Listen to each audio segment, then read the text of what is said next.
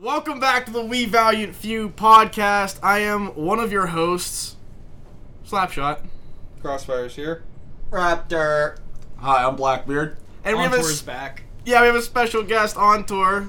Was featured in season one sometime yonder ago. It was like episode. I think it Two was. or I think three? the third, Was the it third and three? It fourth the- podcast, or Yeah. third and Yeah, it fourth was three or amendments, four. right? Yeah. I just Yeah. want to know, Ontour, how was your op on retrieving Raptor? Oh, it was it was tough, man. You know how our our grandparents always said they had to walk uphill both ways to get to school and basically fight a war. Yeah, that- yeah. That literally happened. well, he's, he's pretty unscathed, so you're quite the warrior. oh, thanks. yeah, to Blackbeard. any of our listeners that like to listen to podcasts out of order, like some sort of psychopath. Um, last episode, Raptor was MIA, and we hired Ontour as a private contract to go retrieve him, and he did a fairly good job, I'd say. Raptor, got him back unscathed. Yeah, how are you feeling today, Raptor? I don't even know what's going on. you guys feel? Oh boy. Ever since that day. And back to our regularly scheduled program. Since last week Raptor was MIA, uh, we're getting caught up. Last week we did some current events. This week we have some more current events, and also we're going to continue with our preparation for being prepared. Excellent. Yeah. Excellent. I, I think doing the current event like segment at the beginning of the podcast is, is just a good tie to what's going on. You know, I mean, we can take we can take whatever we talk about and, and talk about in any order, but I think it helps tie things into what's going on and why it's important. You know, Current events are just fun to talk about. I wouldn't say fun. Well, not fun. Definitely not always fun. not always fun, but good to talk about. And there's a, there's a lot of podcasts out there that just kind of revert. or like, just ignore like actual current events or anything really. I mean, they're- the stuff that they actually talk about may be um, pertinent, but they don't really talk about. we don't just want to the nitty gritty of it. yeah, we don't want to just regurgitate current events, but we also want to take the current events and apply what we're talking about to those events and why it all makes sense. So, uh, without further ado, uh, Raptor, would you like to kick it off with the current events? Um, well, Biden, Joe Biden, Mr. President Joe Biden is now your president.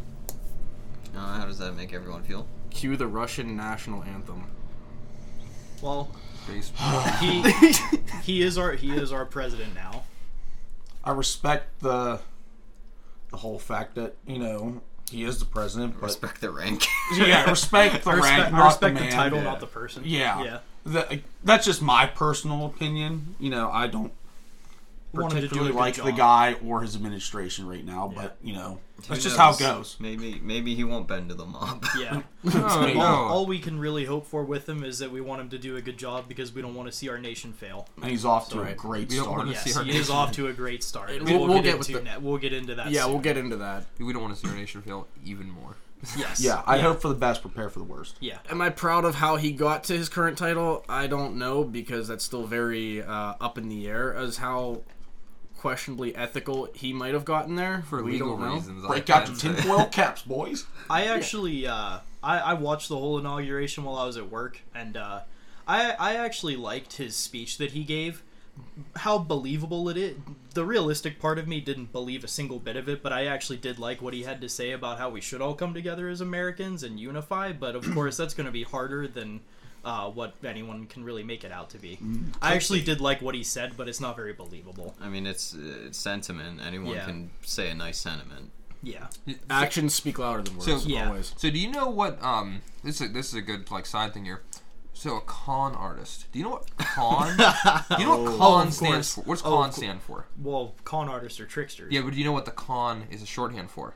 Confidence. Confidence.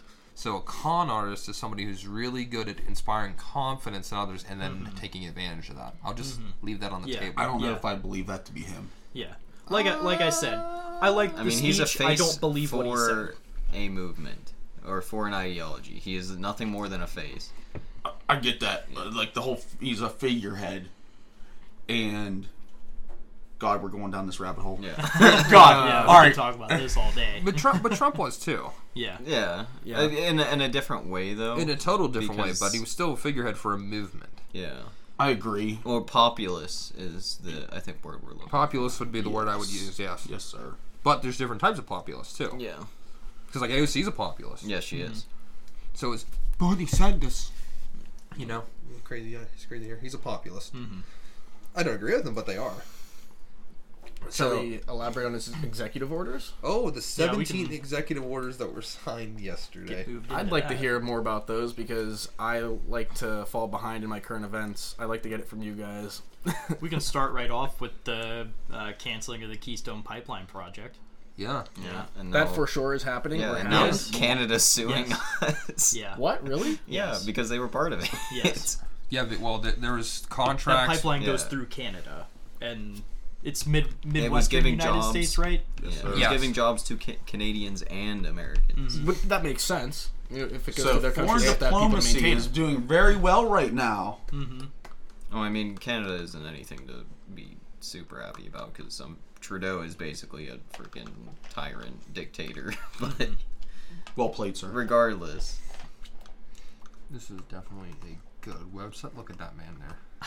Working hard at work. Yeah, Let's see if I can pull up. Uh, uh, did he do a mask mandate? no, he's no. So he- his mask mandate is for federal institutions. yeah. Do you know he- that for a fact? He Yes. basically memed everyone in the He basically country. he basically uh, put a put into place a rule that's basically already there. Yeah, well, it, it basically. So we're just going down through order here on the website. Um, yeah, so he put in the national mask mandate on federal grounds because it even says right here would likely fall to a legal challenge. That's because I mean, if you go back to our Tenth Amendment one, it's not possible to do that because the federal government only has jurisdiction on federal property. That's kind of like the same idea why Trump just couldn't call in the National Guard to go into Portland because he didn't have jurisdiction It was over them. only the Only federal on the federal yeah. building because that was federally owned. Right. That's why the um, you probably, well, probably the governor um, would have to call it in. I think would be the most. I think that's the right step, right? But um, so that's why it has to be done on federal grounds. Uh, immigration. Let's see here. Deferred action for childhood arrivals. Um, he went through this thing. Basically, it's going to create a path to citizenship for a bunch of immigrants. I heard like a million, roughly. So Oh my lord. yeah, that's kind of kind of a couple. Uh, it also does. Uh, oh, this is this is the one I really thought was cool. They are ex- they're removing Trump's order to count uh, non-citizen to not count non-citizens in the census. So they're going to be counting illegal immigrants in the census. So it's going to change how uh, like the jurisdictions voting, are, yeah. the voting jurisdictions and the oh, and representation districts are going to be uh, be changed. Wait, wait, wait, wait. So does that mean illegal immigrants can vote? Well, Doesn't no, mean they're- can they're vote. They just so, count towards the population. So Yeah. yeah, so Okay, districts are defined by the population. So a representative has a certain population group, and now Okay, okay, okay. that can very much change lines and basically just give more of a majority. Oh, it, uh, 100% will change lines, for sure. Um, Totally. Okay, I get it now. I So it. he also um, ended the Muslim ban, which i- it's not. It, so if anybody looks into it, it wasn't really a Muslim ban. It was banning people from countries that were like some of the largest uh, sponsors of like state-sponsored terrorism, like Syria, Iran, Iraq, the countries that you know back the terrorist attacks and stuff like that. So there was a ban. It was a ban on people coming from those countries, but everybody wrote it off as a racist thing. Um, and of course, where we're pulling our our information from is a rather left news source. So of course they're going to say a New Muslim. Times, yeah. this is on Yeah. the New York Times. Yeah, so of course they're going to say a Muslim ban to Yeah. make it sound worse. Yeah, than but it like really I said, was. if you look into it, it's that's not what it was at all. Well, just being able to. Th- this here's a good thing to tie into. Like you can read left wing news media, but you also you have to be able to like Break it down. break it Yeah. down and like dig through the the opinion and The pull bullshit. the facts out of it. Yeah. Yeah, I, dug through all these executive orders in detail last night. These are, I mean, other than these couple tidbits I'm adding, they're relatively accurate. Um, I did find it cool that the White House's website was totally down for anything like executive order. Because apparently each president changes the website. Yeah, actually, like right after the inauguration, I just went on WhiteHouse.gov just to see what was already. It was all there. screwed up, yeah. It, it's just like there were like three tabs. You could click on you could click on the the executive office and see all the new you know all the new figureheads that we have in there and then there's a tab for covid that explains what they want to do with covid and uh pol- there's like a thing for policies yeah, that's about all I saw. there were too. three tabs for it probably because President Biden. Oh God, he's President Biden. Uh, I'm surprised. I'm that. surprised President Biden doesn't know how to use a computer. I mean, not Well, it- well, it's not him setting it up. It's it's his team. It's yeah, staff. his intern. He probably doesn't know how to use a computer. They're interns, man. I don't think they're interns. You need to have a bit more of a clearance to, to do that. So next thing was uh, he halted construction of the border wall uh, with Mexico, which includes an immediate termination of the national emergency declaration that allowed Trump administration to redirect billions of dollars to the wall. So I just love that we can spend nine or one or what's it like three trillion dollars on a stimulus where there's hundreds of millions of dollars going overseas and we can't spend what five billion on a border wall. Let's also talk about the fact that uh, the inauguration had uh, more troops in D.C. than were present during the Civil War. Yeah, uh, twenty five thousand. I heard. I heard. Um, that's a low estimate. Actually, I heard Yeah. it's, it could be anywhere up to like sixty. And not only that, Holy we hell. we kind of spit in the face of the military by um, t- like the stupid the the betting stuff. The vetting, stuff, yeah. Yeah, they're like, oh, well, we see that part of it was primarily used for military bases, so um, that's a bad thing. yeah because uh, most military men are are white men basically is the, the thing so they're a threat but that's a whole great thing about unity you know Yeah, so the whole border wall thing actually really makes me question the legality of that. Um, I mean, I guess it's ultimately his decision, but there's already contracts and everything filled out for that. Uh, what about all the people whose jobs are getting tossed? I mean, we said it earlier. It's like what eleven thousand jobs. Yeah, Uh, just gone like that. Good thing. That's a great way to unify people. Yeah you just you start start off strong by just killing jobs Yep. Yeah, and then uh, Pipeliner jobs at Yep. that. Where there th- those jobs are already stressful enough for for those people. well, what's stressful is one part of it, and, and then it's a high-paid, skilled job. Yes. You don't really have a whole lot of that around here anymore. I mean, well it created jobs for both us and canada and it also created jobs because we started refining oil again in the united states like we were pumping it from canada canada was selling it to us and we were Not refining it relying here. on and now, overseas yeah, oil. which which means that we were energy we were consuming our own energy we weren't buying it from like opec or um, outside of the us type thing That's why your gas prices have been so low. yes yeah. Expect them to Becoming rise. Which I actually did see them rising. Yes. Recently. No, I, I expect because especially because like the Keystone Pipeline shut down, I expect. Oh, if the Keystone Pipeline go, well, it's already gonna go through. Um, if they pass this stupid stimulus thing with the with the fifteen dollar an hour rider on it, oh we can Um, probably expect to see close to like Bush and Obama era no, gas high, prices. higher than that. I'm Higher guessing. than I'm, that? I'm guessing six or seven a gallon. or recession Yeah. yeah. Well, the thing is, is like Recession, inflation. national. Say the national.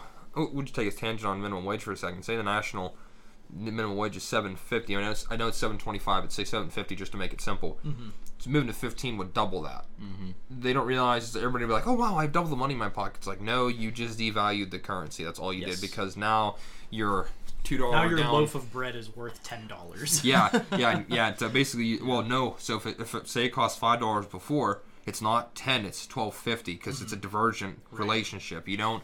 So if minimum wage goes up, if minimum wage doubles, costs like two times, two and a half, three times. It Not to doesn't. mention how much companies are willing to pay their employees. So mm-hmm. now the two employees that they pay seven fifty is now they fire one of them and just to continue to pay one, and now that one guy gets more stressed because he's working a two person job Basically, Or they just fire both and automate the process. That's it. Look Yeah. at, I was gonna say Yeah, McDonald's. Look at- McDonald's. yeah, they, all the all the kiosks and everything are all t- they're moving to touchscreens now because they know that this is gonna happen. The burger flippers, they complain they want their fifteen dollars an hour. Well, you robot, don't know a what robot you're can- asking for. A robot can do your job better than you can. Sorry. Yeah, well, when I when I taught up at the college, there was a thing where there was a team of people literally developing a machine that would flip burgers on its own. It's completely automated, perfect every time. yeah. Well, you don't have to pay it either. Oh, well, you mean you just you have pay to for it. You have to pay yeah, for you pay it. for it. Pay for it then and pay the for itself. electricity, and then eventually it pays it for pays for itself. itself. Yeah, actually, believe it or not, um, they were able to get it like perfectly working, repeatable, um, and I forget what the mean time between failures was for it, um, but it was like five grand. Mm-hmm. It was cheap compared to like an employee, because you know, I mean, like for for a I single mean, they pay more than that Yeah. for over in over a year at seven fifty. And then That's what I mean, Then yeah. at, at that point, you have no like zero skill workers anymore. You essentially pay one skilled person that knows how to work on that machinery. Well, there was there was some you had to Essentially. you had to have Yeah. somebody keeping an eye on it. Yeah. Um, but you could have that one person watch ten of them. yeah. Exactly. Um, because you know, there could be something wrong because with like if burger falls off or something. I mean, there's there's all those you know those things that to make the robot cheap, you could supplement it. But it's just the same as having a manager there anyway. Um, but people don't get that altering these things and changing prices like it's going to make our lives better. No, it's going to make your lives extremely worse because now there, like you said, there are no zero skill jobs. Yes. If this actually happens, I guess we'll see. I mean, I think you're right. I think that's probably what's going to happen if minimum wage doesn't get get risen. I mean, they're You're gonna see people price- losing jobs. You're gonna see it's going to be harder to get jobs. Yeah, because a lot. it- It's it's simple. If you raise the minimum wage, that's more money employers have to pay to their employees. Therefore, they can only pay so many employees. Well, the, the costs uh, the, the costs come from the product, or the costs are taken from the employees what it costs to make the product, and they're fed into the product, because you know like the typical thing that an industry does is either a three or four times markup on something because that covers for the employee. Um, whatever you pay the employee, there's roughly a fifty percent of what that employee costs. To say they make ten dollars an hour, you have another five dollars an hour on top of them, roughly in administrative costs. So that's matching their social security, all the payroll tax everything on top of that. Um, and I can't remember if that factors in the actual administrative cost to to actually run an employee, like somebody managing the books for them, someone managing all the payroll and whatnot. So, so it's another fifty percent on top of that employee, plus the materials cost of everything, which goes up as a result of other employees costing much or so much, and then all that's just forwarded onto the product because they have to have some profit for the end user and. The management and CEOs and stuff like that are not going to be like, oh, well, fifteen bucks an hour. I guess I'll just cut my, I guess I'll just cut my Yeah. cut down Yeah. and just Yeah, get the they- rest out. It's they- not going to happen. They don't care about the bottom guy. So I mean, that's a hell of a Especially rant. the but- big corporations. Congratulations, you played yourself. Yes. Yeah, so it's gonna make everything worse for everybody. And now the pipeline on top of it's gonna make gasoline worse. It's gonna. I mean, I, like I said, I and not to mention how many jobs were at the pipeline? Seven thousand, something like that. Uh, seven. I don't know the number. The total pipeline jobs, I Yeah. think it was closer to eleven thousand. Yeah. Is that is that eleven just for the pipeline? Okay, then how many people were on the border wall that are that are gone?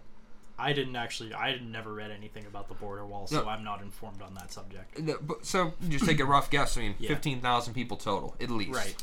I would say that's a. I mean, it's good just a total. I mean, Yeah. that's just a That's a rough lot of. guess. That's a lot of jobs.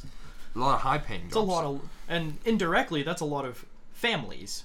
Because you think Yep. about that, almost every one of those pipeliners probably has a family back home. So you factor Yeah, in, you affect Well, not one to- man. yeah. You effectively yeah, basically take those eleven thousand jobs and multiply it by four. four. Yeah. Yeah. Assume assume a wife and two kids. And, Average. and family those aren't like your minimum wage type jobs either. Like those are, Those are like high-paying architecture, jobs. No. laboring jobs. dude. All those guys buy brand new thirty five hundred dually trucks. Well, you know, Yeah, probably. well, you know, you know what the They starting. make a lot of money. You know what the starting rate for a proper pipe fitter is, right? Like the starting is, right? I'd I'd say Right. hourly, what probably like 45, 50 bucks an hour. Double that almost. They're like Really? they're like one hundred sixty thousand a year for a pro- Really? for a proper pipe fitter. Yeah, Jeez. like I, I know pipe fitters two fifty they clear. Like that they're really. I mean, it's a skilled job that doesn't really exist that My much. cousin, anymore. he works out in one of the offshore rigs, and he probably makes crazy oh, money. he makes mm-hmm. stupid money. yeah, that's cool. There's hazard pay and everything built into Oh that. yeah, and then you think about also with all the the oil petroleum based you know products that we make. So that's another side effect. like think like this. Like this is petroleum based. Yeah. the whole bottom of this is Like the, petroleum based. the place I used to work at, we used to make valve valve inserts, government parts, all out of polyurethane. So that entire industry is gonna plummet. Well, think, think about like just the stuff that I do. That's all. That's all. Yeah. Uh, you know, uh, byproducts from petroleum. I mean, the whole thing is. You know. I mean, uh, at the end of the day, all of this is just to appease his base. Oh, of course it is. But it's like, well, well, well, let's take the top end of things out. Let's let's not let's just pander to the bottom. That's that's not good. And that was. I mean, we're talking. How long was he in office when he when he started signing these? Three hours. Yeah, is that day? Already screwing stuff up. You know. Is that day? Yep. So, um, yeah, that was yesterday. yes, that was. This is your yesterday. president elect. We've got Not four president, more not years president. of this, folks. Okay, let's see what else he did on climate. uh, Getting back to the the not the Oh, executive orders. Paris yeah, so we're Climate back in the Accords. Paris Climate Accords. Mm, Al Gore. That's that's good. Good thing we're gonna be tr- you know moving away from planet warming fossil fuels like coal, oil, and natural gas. So I can speak really particularly to the subject because I've done I did like I published research papers on renewable energy, um, and it I would love if we could be fully renewable. I, I Yeah, everyone would. Yeah, I mean, everyone problem. would. yeah, absolutely. uh, no problem with that at all. Um, but being realistic. it doesn't happen. No, it's not sustainable. Not at all. At least not with the the ones Not with the that are- current yeah, infrastructure like that we have. solar or wind. None of the, like that stuff's great to supplement some power, sure, but it's not. You can't run yeah. a whole You grid. can't You can't rely on, Yeah, on that as a thank you. Whole. Yeah. Well, see, the problem is that like We're on the same page. Yes. wind and solar outputs are not consistent. They're like they're like Yeah. if you look at it, it's like spikes, like jagged lines throughout the day. Um, and if we look at like the the consumption of like the United States, for instance, I mean it's it's pretty different around the world, um, depending on country, of course. But the United States, it's like a sine wave. You get the peak in the morning, peak in the evening. So people waking up in the morning, getting ready for work, and going to work, and then you have a peak in the evening when everybody comes home, turns on all their heaters, turns on all the lights, turns their stoves on, TVs, etc. And then you have a lull during the day, um, and then it's, it's down at night. Um, every year, like that, constantly all throughout the year, it just kind of goes up and down depending on like up in the winter, up in the summer because heaters and air conditioners, pretty consistent. Those lulls, you can't you can't capture that. The only way to do it is either to um, have peak generators, which is what we have now, um, that kick in and respond to that because like you can't do it with nuclear. Nuclear needs three days to to output the the properly change the output of a nuclear reactor, otherwise it turns into a bomb. Um, or you need to supplement that with batteries. I think I've seen that before. Yeah, no, I'm no, I'm seriously. Yeah. Um, or you need to supplement it with batteries or some type of other storage system, which batteries are way worse for the environment than burning coal. they are like look up a picture of a lithium mine and tell me if that looks Yeah. good. Yeah. Why don't we can just take you know the couple hundred thousand of these and maybe we'll be good to go. No, talk about trillions. Like the we're talking orders of hundreds of megawatts. Megawatt? Maybe But we My can. brain hurts. Yeah. Maybe we can just find where real life Doc Brown resides and have him build us a flux capacitor. Okay. That sounds good. Can you get on that? Yeah, I'll get right on that. Just go to uh, O'Reilly's only and ask for part one two one G. I did that once. The guy's like, "Oh, we don't have it in stock." Um, okay, P- Paris Climate Accords, total junk. This is in addition. Let's see here. Um, yeah, re- uh, removing the Keystone Pipeline permit, uh, vehicle emission standards, addition, uh, Yeah, does that mean our cars are gonna have to be like California cars? All right, so probably. I can I don't know like this that. one pretty well. So each manufacturer that like they the EPA sets out a standard for how many miles per gallon that they need every manufacturer to have an average at. So we'll say we'll shoot 25 average miles per gallon. So that requires every manufacturer to basically now would probably be revamp all their their engines and their everything along with their vehicles and lighten them up. Multiple billions of dollars Yeah. worth of R and D. So you're Basically, gonna have to re- GM, Ford, and uh, Chrysler will have to rebuild all of their V8 engines. Yeah, and Probably go out Well, of that's business. why Gas they. miles. That's why they've all been another bail. reverting another down to the smaller cylindered engines because you know more, more cubes, efficient. more fuel it, it, Yep. it takes. Those no tra- those new Trailblazers get 38 miles to the gallon. That's dumb. so there's going to be either a massive technological advancement in, Mm-hmm. in engines, or everything. there everything is going to be so detuned to where if you require said truck to you know perform certain duties, it will never meet the standard because of the of the emissions requirements. Well, see, Well, I think they get away with that now with uh, V8 e- V8 engines, uh, and I know Chrysler and GM do it. I don't know if Ford does it, but they all have the cylinder shut off in their V8 Ford, engines. yeah, Fords do that. Yeah, Yeah, Ford does it. they too. have so that, it. I think that's how they get away with that. but there's a with it. s- big flaw with that with you know longevity of Mm-hmm. Yeah. that engine. See, the Yeah. problem is that a lot of people wanted to switch over, they want to switch over everything to electric, and they're like, oh, because the electricity magically comes from thin air. Uh, no, no, no, no, no. Sorry, Do you know where electricity comes from? Yeah, burning coal and natural gas. exactly. Uh, see, the problem with it, um, we ac- I actually again did a study on this. If California wanted to switch all of their cars to uh, to uh, electricity, their grid would need to be or would be able to or would need to increase 191 times. It would need to have 191 times the capacity that it currently has. That is and they're already having blackouts. and Yeah, they're already having tons of blackouts. blackouts. That that is impossible. Like I mean, like I'm not even gonna jump. I mean, you literally have to would have to take the grid and build 200 more of them. Like that is that's not gonna happen. yeah. And not to mention coal and natural gas everywhere, so your emissions from those will increase 200 times. It doesn't it doesn't fix the problem. Um, even now, like people are like, "Oh, coal plants are so bad." They're really not. They put scrubbers on the stacks to get rid of ninety percent of all the bad shit that comes out It's of like them. catalytic converter. It, it is. It, it's exactly. Well, that's exactly what it is. Like if you ever look at a coal plant, there's a weird box on top. That's what it is. Um, but the problem with going with regular engines is like a gas engine, like gasoline engine, max is like 35, 40 percent efficient. That's why it heats up so much. Mm-hmm. And you're not going to change it. That's just a fundamental design of the engine, unless you completely redo the engine. Everybody put rotaries in their cars. I mean, that still gets really Donut hot. machine. It gets really hot. Yeah, the spinning Dorito of life. The Doritos, yes. the Dorito. like honestly, if if our entire economy or you know United States wanted to be smart about, it, they'd move a lot of vehicles away from gasoline and maybe move them over to diesel because diesel, though it may look dirty because you can see the particulates coming out of the exhaust, it's actually cleaner by particulates per millionth than it is any gasoline engine. Uh, well, I would say I would say even skip skip a step there and go uh, to CNG. I mean, because that I mean, because natural gas does burn pretty clean, especially compared to other stuff. I mean, it just it just does. So you can burn your house without dying. I mean, all of this is fine and dandy, but I don't think any of our ideas are going to make it to the uh, tippy top of No, this no. whole wonderful solar freaking wind power party. We're a microbe in an entire Yes, but body. We are a dust particle moving through the the, the void is through the void of space. I said, yeah, that's a good comparison There's for your us. existential crisis for you today. all right. We have a so he's doing the emission standards, undoing uh, to, or undoing decisions to slash the size of several national monuments.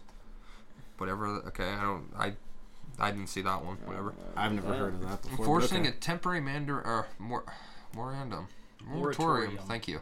Moratorium on whatever on all gas leases in the Arctic National Wildlife Ranges. So again, cutting more more fuel stuff down. Um. Oh boy, racial and LGBT equality.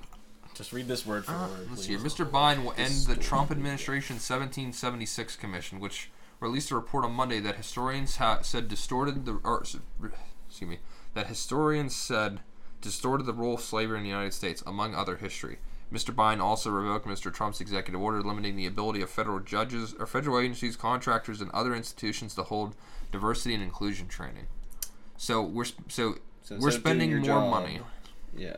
Instead of you're doing your job, we're spending time sitting and training on diversity and stuff that really shouldn't matter to anyone because who gives a shit if you're a race, gender, color, whatever. It means nothing to the job that you do. Oh, so he said he designated Susan Rice. Susan Rice was. Hold on, was she? Uh, she was a Obama administration, wasn't she? I'll be honest, I don't know. I don't know. She was the national security advisor. She's the one who caused Crossfire Hurricane. Mm. What's that? The one that was um, the investigation into Trump Oh. because she was with Obama. There, she remember the last days of Obama's administration White House meetings that were all quiet. It was her. So she's back. She's now the director of domestic policy council for Joe Biden. Wonderful.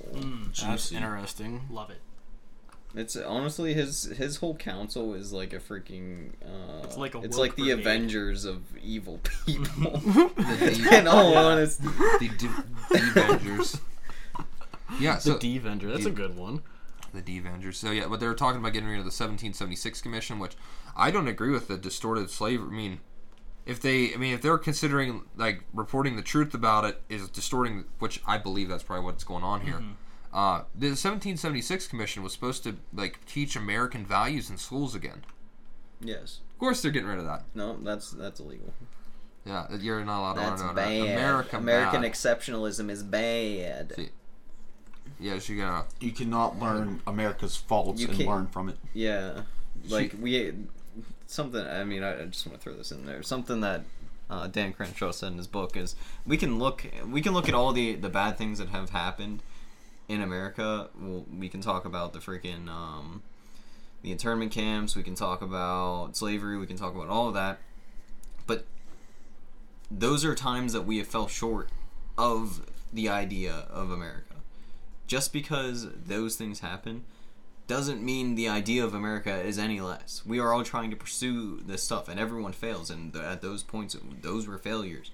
But that doesn't mean that the whole thing is a failure, and we can still work to pursue these goals in a better way. It's not America is evil, and we need to like apologize to everyone and all that. No, we learn from our mistakes, and we get better because of it. I, oh, oh, I always Grow. say That's how you. That's how you establish growth. Is ex- by failure. exactly, and, and if you're gonna hide your mistakes instead of own, owning up to them, you Oh, know, yeah, and actually like learning from them, if you hide your mistakes, that's that's bad. Yeah, That's really bad, you know.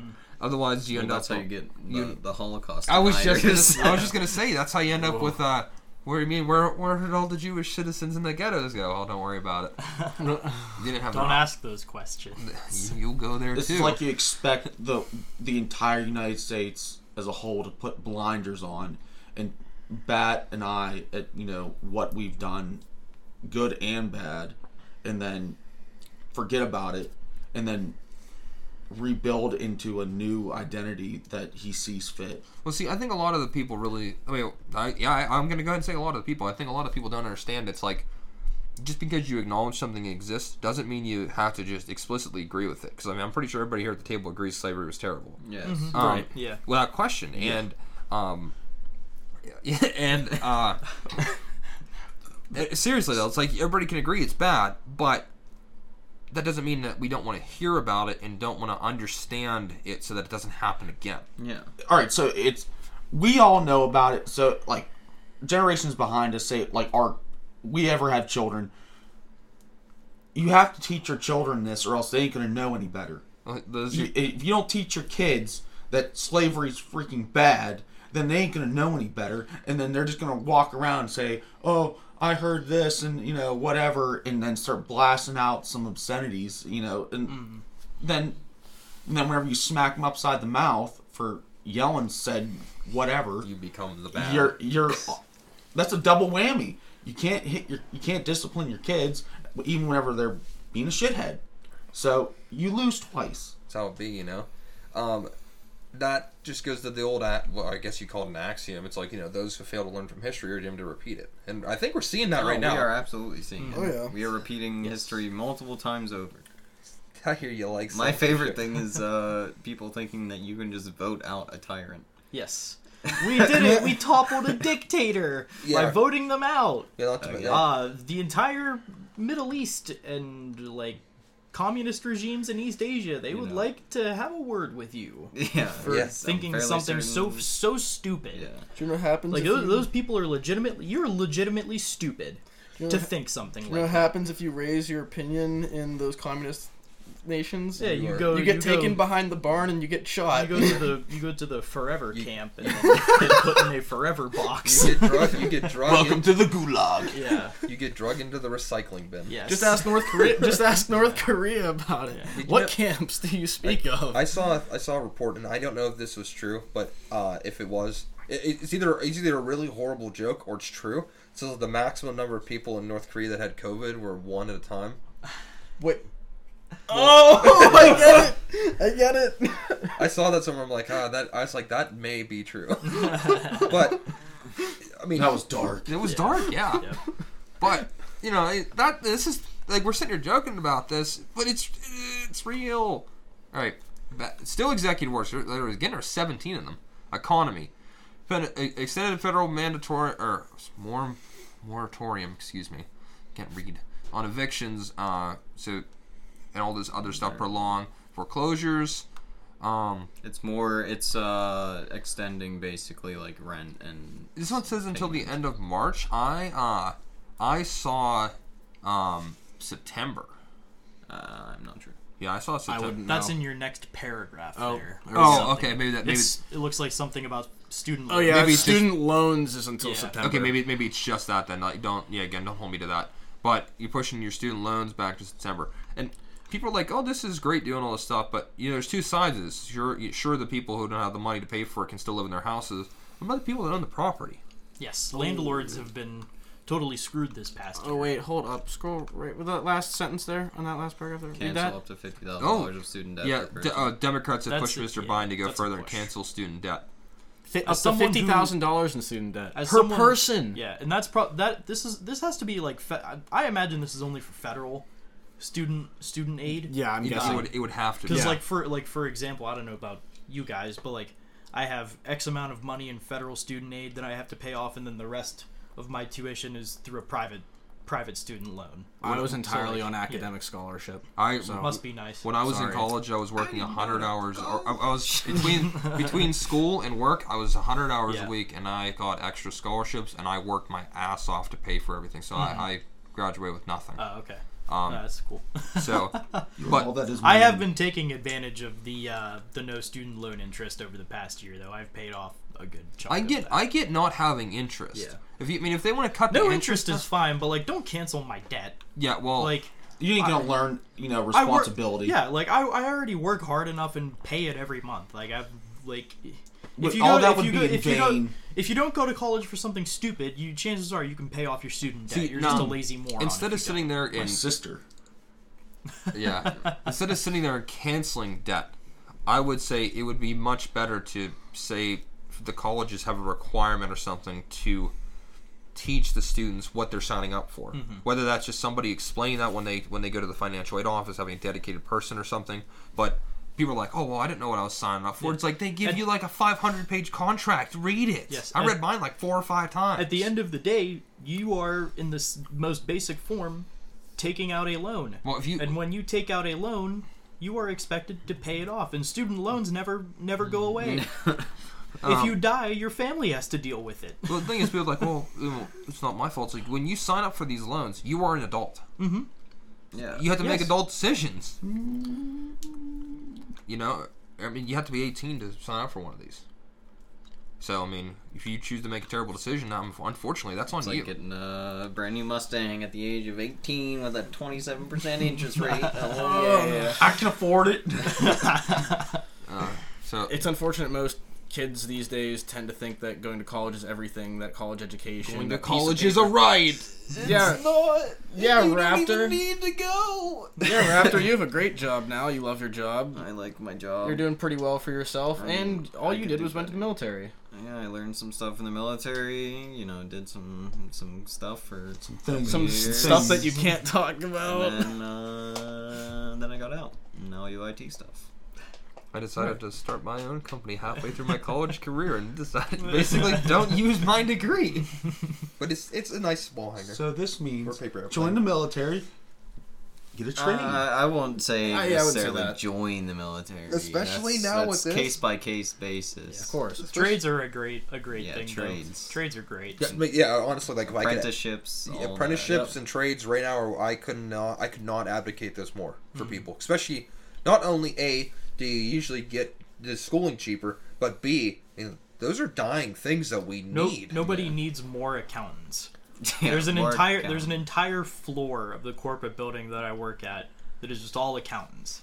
that must be one And of they're the all most, morons. that must be one of the most horrible places in the world They're all idiots, man. They don't know how to do a see. single thing.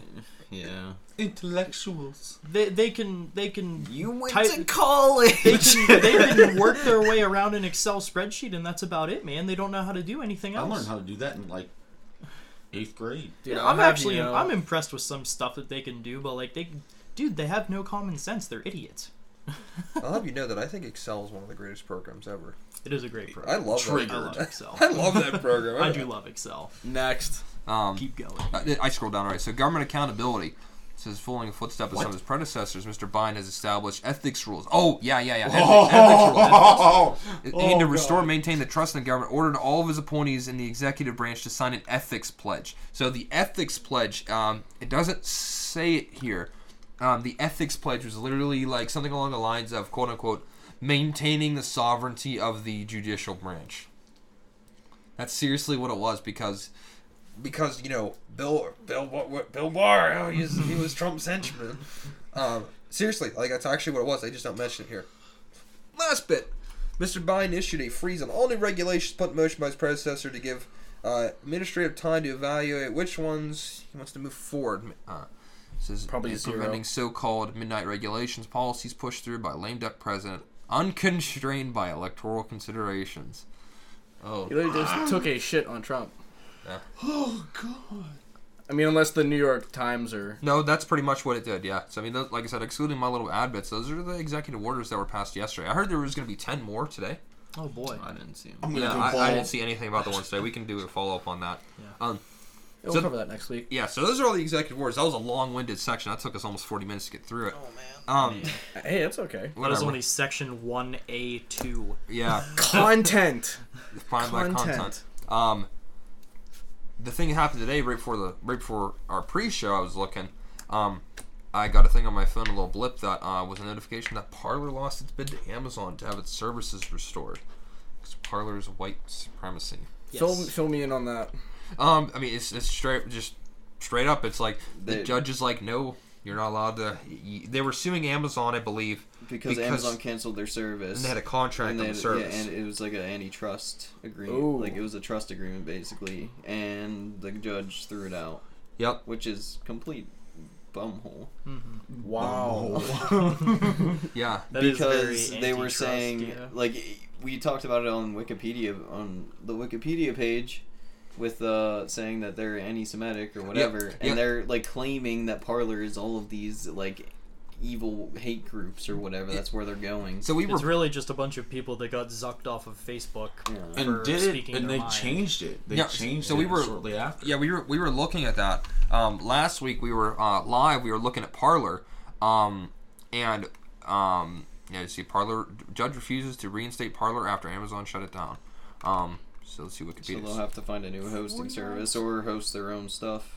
So yeah, like last week we. oh, they put it back. there Oh, is. put it back. what the heck? All right, so uh, last week we looked at Parler's Wikipedia page, and they had a part of a series in anti-Semitism with a Star of David that says Jude in it that, that the Jews got in the uh, concentration camps, and Well, they're A couple- saying that the they're saying Parler is anti-Semitic. yeah, it's which- related to that. But uh, here's my thing. I don't understand why. Like, I feel like the left throws anti-Semitism out like Like it's candy. like it's candy Yeah. to random people to random things that like mm-hmm. have absolutely nothing to do with it. They probably don't understand. They don't the even actual know- terminology behind. They don't know what anti-Semitism is. Yeah, that's what the So word Hitler is so wa- much better. But you, Hitler was an anti-Semite by saying the Jews are the reason that we lost the war. Yeah. That's anti-Semitism. don't. I've never heard anyone say anything bad about the Jews ever. no, I mean, Quite honestly.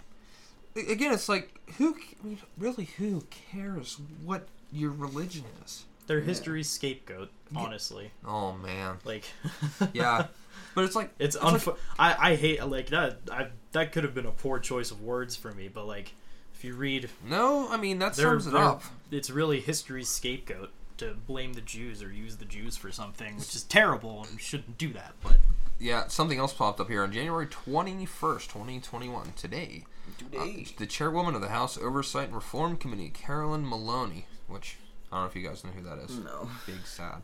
Uh, called for an FBI probe into Parler, including its role in the 2021 storming of the United States Capitol. Oh God. Maloney stated her committee intends to open an investigation into Parler.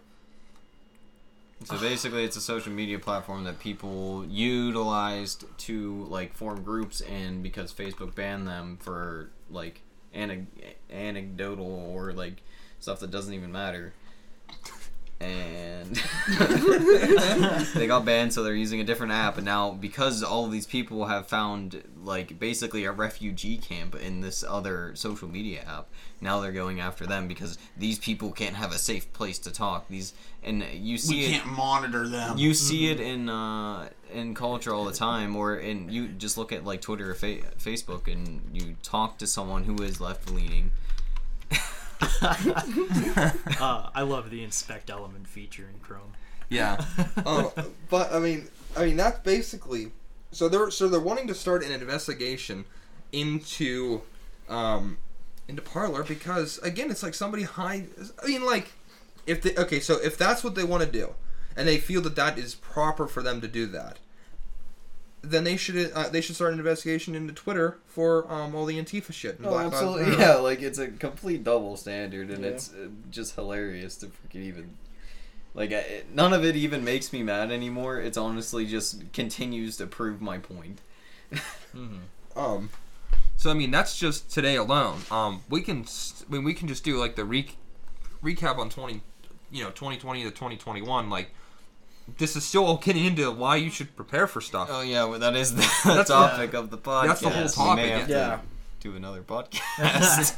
but you know just a real brief 2020 2021 recap um culture war S- describe it in one say one word or like you know one phrase culture war you know we've had this big escalating culture war for the last year well, Yeah. the culture war's been going on since like at least the '60s, Oh, of if course. not before. yeah but it's really escalated It's up. toned it's because- down and it's come to the point where it's blatant and in your face. Like it's been going on under the scenes. Like you can talk about it, the early th- 2000s whenever everyone started talking about political correctness and stuff, and then it's slowly like come up and come up, and now it's like in your face, and now they're telling like they're basically people are are telling you that the things that are wrong are the things that are right, which is Captain America said it Yeah. best. not okay. Like we're living in a dystopia. yes. We're close to it. that's why um Ah, I see. but That yeah state. yeah i mean that that's that um and you know all that comes to your head with the with the called the capital protest again for lack of better words and then immediately after social media blackout that's like that's like the big thing everybody's like because everybody before was like no no it doesn't affect me. I don't care. It doesn't affect me. I don't care. Boomer. It doesn't affect Yes. me. Oh Yes. why is my facebook gone? Is that oh we had this we had this question last time. Do you consider yourself woken up to this? Do you consider yourself based? Yes, I will What- explain what made what you? I will explain what flipped the switch in my head to make me become based, if you will. Nice. Um, so I was having a co- friendly conversation with a few people that I work with, and also I'll. This is not their direct opinion, but how they look at things. They're basically okay with essentially being told to show your papers that you have a COVID vaccine to go places. And so when I said that's not okay, that infringes upon your constitutional rights, they said, "Well, we're so far advanced from the co- from the colonial days that like that really doesn't even matter anymore." And I'm like, Excuse me. I'm like, "Excuse me?" I'm like, "So you're just basically okay with when you want to go to a Pirates game, they go show me your papers, So show me your have- COVID card." You're okay with that? Even That's- on top that's- of that, Welcome. so Like- we have Germany. no limiting principles. Yes. So all the limiting principles that are set up in the Constitution to limit the power of government, Yeah. to give power to the people, and stuff like that, all none of that matters. To which I what immediate to which I immediately basically go back to my desk and my head is about to explode and I'm like, Raptor, buddy, there's a s- the switch in my head. It flipped. now How I long- understood everything that you guys were talking about before, but now I really How, understand. how long ago did this happen? This was like This this week. week. this week. This, Yeah, okay. this, this was not that long This ago. was the, this was this week. This was Monday actually, I believe. Okay, so to like, What a way to start your week. Right. so to give our and I, I, these guys I work with, I, I do like these guys that I work with. We have good conversations about things all the time. I, I don't like get hostile with them or anything, but it's that's some it's something that opened my eyes. well, see, well, can you sit back and reflect on it and be like, before it's like, wow, I really should be, I should have paid more attention to this. Mm-hmm. So that's the, that's the transition I wanted to make and why I brought that up because there, that was your wake up call. Yes. That was your We moment. literally talked about this last week. That's so that's this- well, And this that's- is this is the example because That's like where there's a generational divide there because they're all like in their 30s. I'm in my mid 20s. Like you start to kind of like. I'm sorry, Blackbeard. There's a lot of boomers that kind of like just go with the with the flow of like, all right, I'll just I'll just follow their lead. It's okay, Blackbeard, Sorry, you're not a Blackbeard. boomer. You're not. A, you're not. Yeah, a you're- boomer. you're not an being exception, looped- dude. Yeah, you're not being You're looped good. in with the rest You're of almost them. a boomer. You're not quite The stereotypical boomers where they're like, oh, I just. I think you said you said it in a couple. go- a I couple go to work. I go to work and I come home and I see Drink the some wife and kids and I drink my and beer and watch watch the the sports ball. ball. and then I pretend that nothing happened. Yeah, Float like- around. Oh, I get angry at the TV for a few hours and I go sleep and I go work again. I got my koozie and my 12 gauge. But but seriously, like, you know, that's a big that's a big problem, and like, on negligence. negligence. Yeah, We, absolutely. we were talking about this earlier. It doesn't matter because it doesn't affect me directly. Yeah, we know some people that Yes. are in our immediate Yes. group of people that Yes. are like that. That we don't know if there's hope.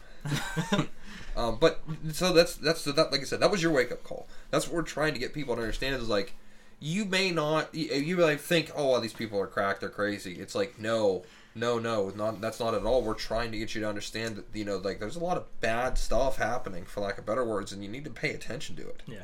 I was actually having another conversation today with our CIO because he was up he was at the building today and we were just making small talk. We were talking about what's going on, and uh, I like made like the mention because we were on the subject of this. I was like, oh yeah, I'm I'm like kind of I'm like in the process now of like building a three day bug out kit, and he said, you know. Five years ago, I would think you're crazy. and today, it, in like this current climate, I totally understand.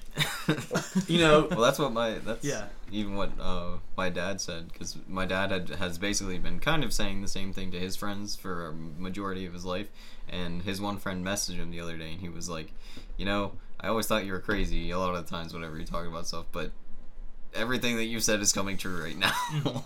all right, it's, it's it goes like I'm sure we've all had we we've all been labeled some sort of crazy, some crazy, level yeah, is yeah, you know. I was called- along I the was called an lines throughout the years. But now everybody's like. Dude, what do I get? What do I do? It's like you know, Yeah. it's like, like, if you oh, ever seen the movie. Tremors, Burt Gummer, he's like, I'm doing the best I can with what I got, and they're like, who who they call whenever you know stuff's hitting the fan? They Mm-hmm. call Burt Gummer, dude. So like that, that we are the Burt Gummers Yeah, of today's age. Like just as good. I, I will say on I'm, I'm really glad you're here telling that story because for you know some of our listeners, like you're just passing on that story of like your wake up call, and for the longest time in our friend group over the past year, you kind of like acknowledged what was going on, but didn't really think too much about it. Yeah. You And- passively acknowledged. Yes. Exactly. Yes. Exactly. But now I get I get what you guys were always talking about. I just didn't want to be involved with Well, it. well, 'cause it was but more- it was more now the- it's it- like a, a yeah No, it's the it doesn't affect me. Exactly. So I don't worry about it thing. Yeah. Now you like now you're realizing it's like, oh, this is right here. Yeah. Right in front of me, you know, Yes. staring you right in the face. That's what I've been trying to say. It's like mm-hmm. it's right Hey. there in front of you.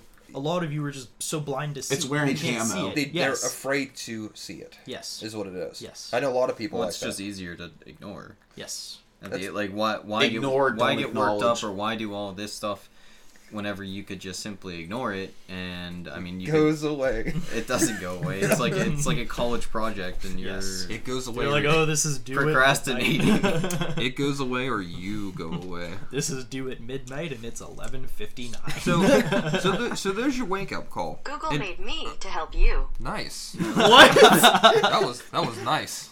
Big brother, it's listening. Mm, that's on do not disturb too. Hmm.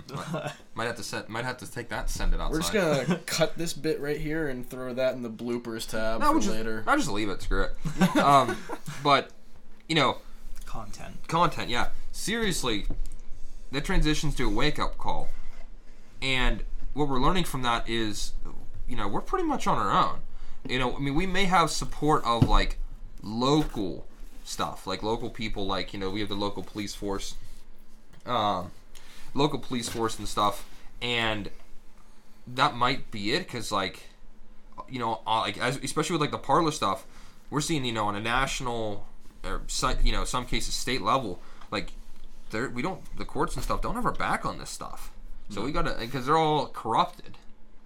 For I mean, for I'm lack of a fairly certain that the courts are fair, pretty corrupt. Because Yeah. I mean, you look you, you look at the the thing that was brought up with Parler specifically. Pretty clear It's cut just case. like so so basically, they had a contract. Amazon violated the contract for anecdotal reasons at best, and Parler sues them, and then somehow Parler loses. It, it makes zero sense to me. Like, where's the, the there's no justice there. Yeah, hon- honestly. Um, so that so that's why I was saying, um, like we're on our own. Um, I I've been keeping using the phrase "wake up, stack up."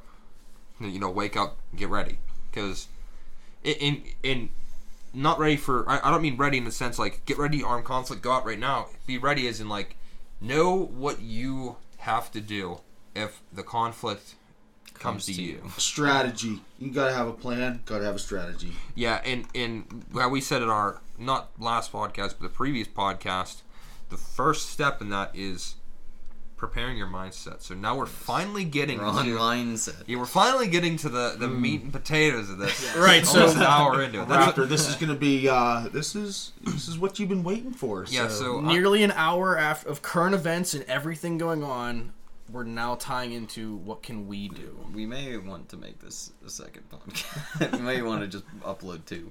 uh, maybe we'll like I said, we'll see how the See how runtime this goes, on goes, it. yeah. Yeah, because I mean we can do because like we can do like an hour and a half podcast, and that won't be that's that's that's Yeah. pushing it. We'll be good on that. I think so. Yeah. All So- right. So well, I will. Run it. I will. You know, absolve or whatever it's called. I will leave this to you because you're the expert in this. All right. So mindset. We talked a little bit about it um, in two podcasts ago whenever we were first talking about it, but I kind of wanted to break it down even further into a into basically it's kind of the way I th- I think, and I'd like I don't want everyone to think like me. That's not the intent. The intent is to make everyone kind of look through different lenses in order to um, develop a better view of the world. So the first thing I want to start with is a quote from uh, Dan Crenshaw in his book uh, Fortitude, and this is what he called um, the American ethos.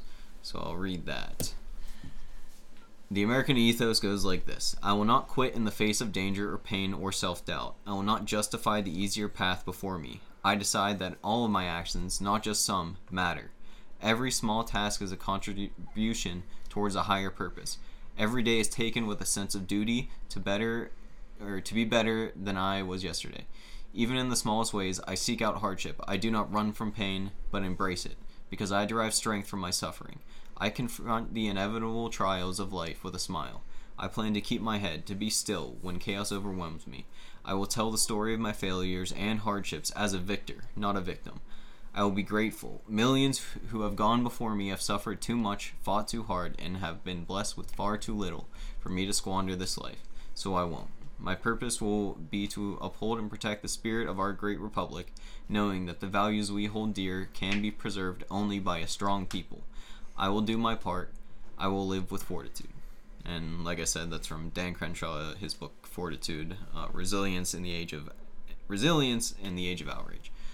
Add Um, that one to cart. it's it's a great book. Not gonna lie. Um, but the reason I wanted to read that was because in his book, and this that kind of sums up the majority or basically all of the main points of his book. But it's about creating a stronger person. How do you become stronger? Well, we can start by stop victimizing yourself like take start taking responsibility. Seek out like things that are hard things that are scary things that stuff stuff that you don't think that you're capable of doing do them. Don't don't just say oh i can't do that. Oh i'm scared to do that. Oh i don't want to do that. No. Put yourself out of your comfort zone. Seek out those things that will that are harder for you, to do or whatever and do them which at the end of the day like for instance i went skydiving. And so did so did uh, slapshot.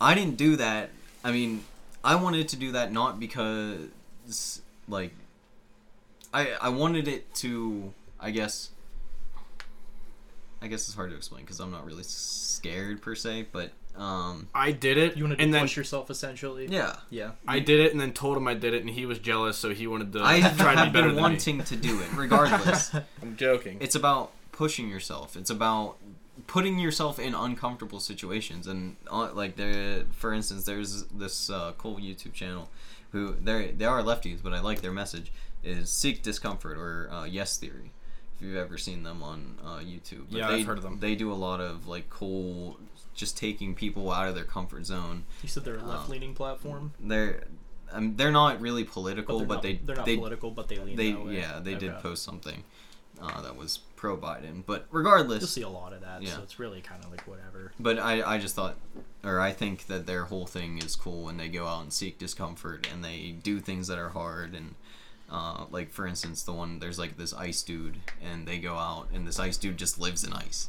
He, he wears nothing on his feet. He's he's shirtless, sitting in like an igloo, and they go live with him and live like him for that. But you you do these things to push yourself to to suffer. You are it is as Dan explains in his book, purposeful suffering. Whenever you join the military and go to basic training, or you go like in his instance with SEAL team stuff, is you are suffering in those like basic training environments or whatever for a purpose. What is that purpose? To make you a stronger individual. And I I think a lot of that like people nowadays are just like pushing away suffering or they're they're trying to they're hide complacent with how they are living now and there's no i feel like if you don't go outside of that comfort zone then you don't know what discomfort is and if you don't know what discomfort Then is you then, can't then you're constantly not growing Yeah. And you're never going to be exactly what You can't Raptor handle said. You, You'll never you'll be never a- be able to handle it. You'll never be a better person if you don't push yourself. well, you don't to know what if you don't know it unless you walk through life you know you can't walk through life on eggshells because then you know you'll never if unless you crack one you're never going to know what it's like to to deal with it it also gives you perspective. Um, I think that's the most important part there. and yeah. it's that's huge because for instance i have a friend um, who lived in iraq and uh, he is i'm not going to go into his story but his struggle story going up through life is the absolute pinnacle of struggle and this dude is the nicest the like most down to earth dude that i have ever freaking met and i love him to freaking death he's a great dude, but this guy has suffered much more than anyone that I have ever met in my entire life. I totally believe that growing up in a country such as Iraq, going through modern day war, yeah, I could I couldn't imagine con- that really. constantly. I mean, can you at least touch on like maybe one thing that he Uh, told you? He may actually listen to this, and So I don't know how rather much. Yeah, I don't Okay, know how all much. right, he- I get it. That's fair, private. yeah. Uh, from He a was a cool dude to talk to. Yeah. from a first world perspective, something that a lot of us might be able to relate relate to. Um, I think we should all maybe talk about something that you looked uh, fear in the face and got over it. Maybe uh, one of my examples is, is I had a core requirement to fill, fulfill with my university. It was my religion requirement. I didn't want to take a religion class, so for whatever reason, public speaking was a class that would fulfill that core requirement. So I'm just like, well, I'm afraid of public speaking. That was literally like my only fear, and I'm like iffy with needles. But besides the point, I'm just like I'm gonna take a public speaking class. So literally did it in front of a giant uh, hall of 250 students, including myself, and I had to public speak three times during the course of the semester. And I thought spe- public speaking in like high school was hard. No, like holy hell, that 250 kids in, in, a, in a college hall, that's hard. So, like- Public speaking was was tough for me too because that was a required class where I went. Yeah, and you know I what? hated public speaking. But yeah, like, so did I. And I after you, know, you go through that class, you learn. You learn. You basically you get more comfortable with it because you learn who those people are. But now I could also go in front of like a room of like fifteen to twenty people. I can only do it to like small groups at this point, but I could confidently go up to the front of a room and Teach room a and class, start something like teach, IT or yeah, I can, like I could, I could teach desk a, could teach a class, or I could just start talking about a subject. No problem whatsoever. See, I, I think that was it. For, I, I mean, uh, public speaking course I think was was probably it for me because I was.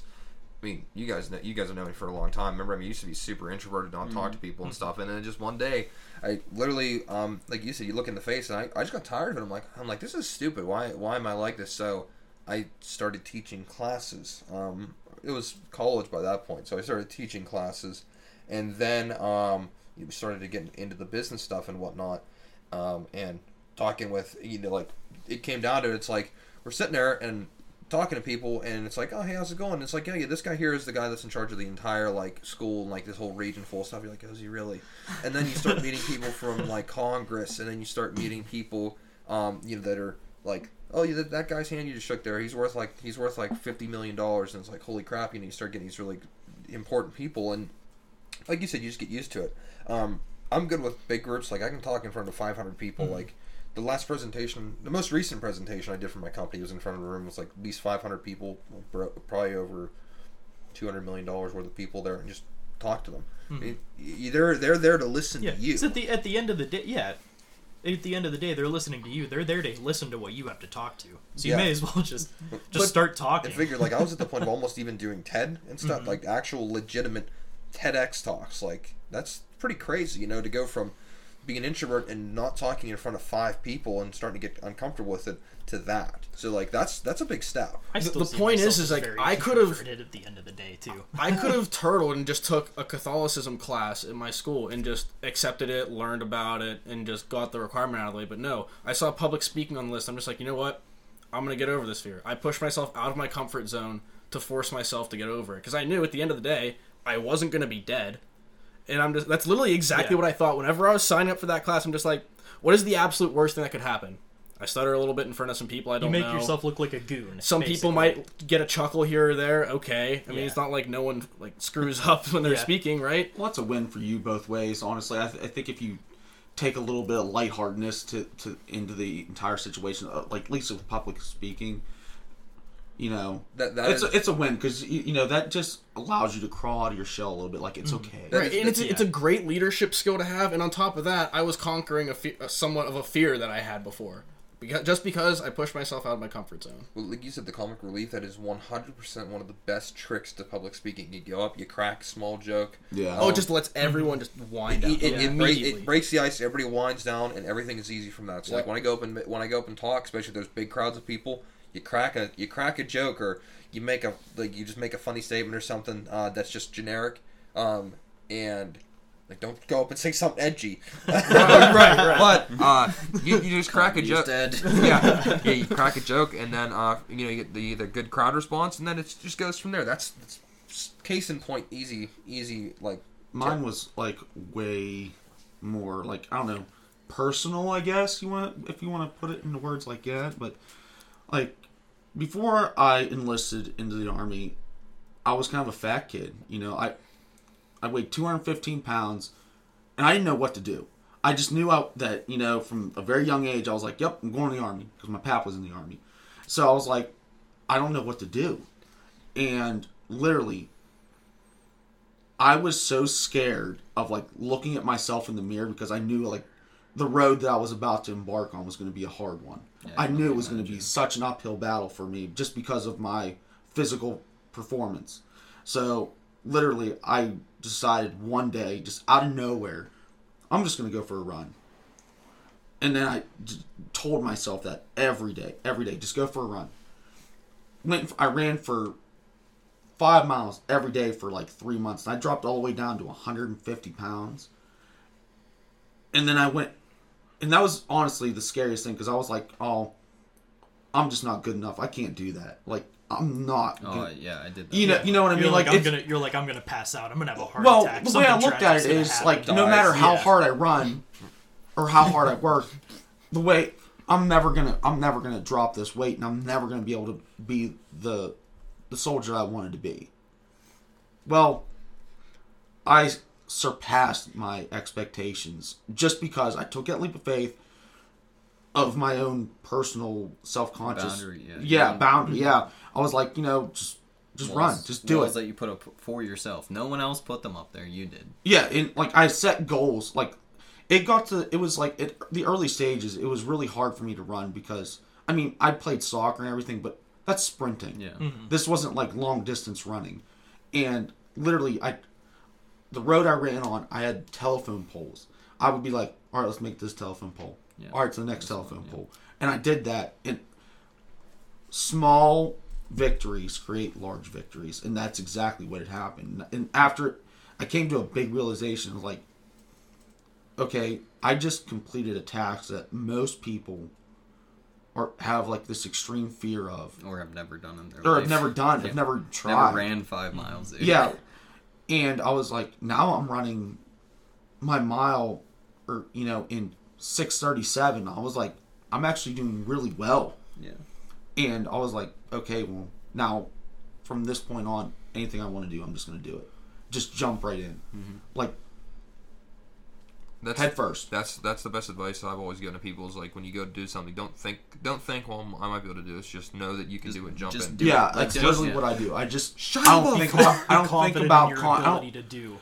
I don't want to say I don't think about consequences, but I don't think about the negative impacts that it could possibly, you know, lay upon me. You know, I just do it. So you don't catastrophize. You don't sit there and you're like, "Oh, well, this is going to be this way." You- But I mean, you have to sit there and acknowledge it. Like, "Yeah, I'm going to jump off this building without a parachute." It's like, no, don't do that. Of course, Well, like you got to think thinking- about. No, be like- realistic. Be realistic about it. You well, know, it's like some, you know, you died. more thought behind it, but you know, say, you know, jumping out of an airplane, you know, okay, I'm going to go do it. Don't think about anything bad that's, that could I didn't. possibly I didn't happen. think it. Literally, whenever we went to go jump out of the airplane, the only thing I didn't think anything bad the whole time. I was just like, all right, I'm getting on the plane. I'm getting on the plane. I'm getting on the plane. The only time that I, I, I wouldn't even say I got scared. I was just like, oh shit, this is a real. Whenever our one buddy, a skyscraper, whenever he was on here, whenever he went out the plane first, I was like, whoop.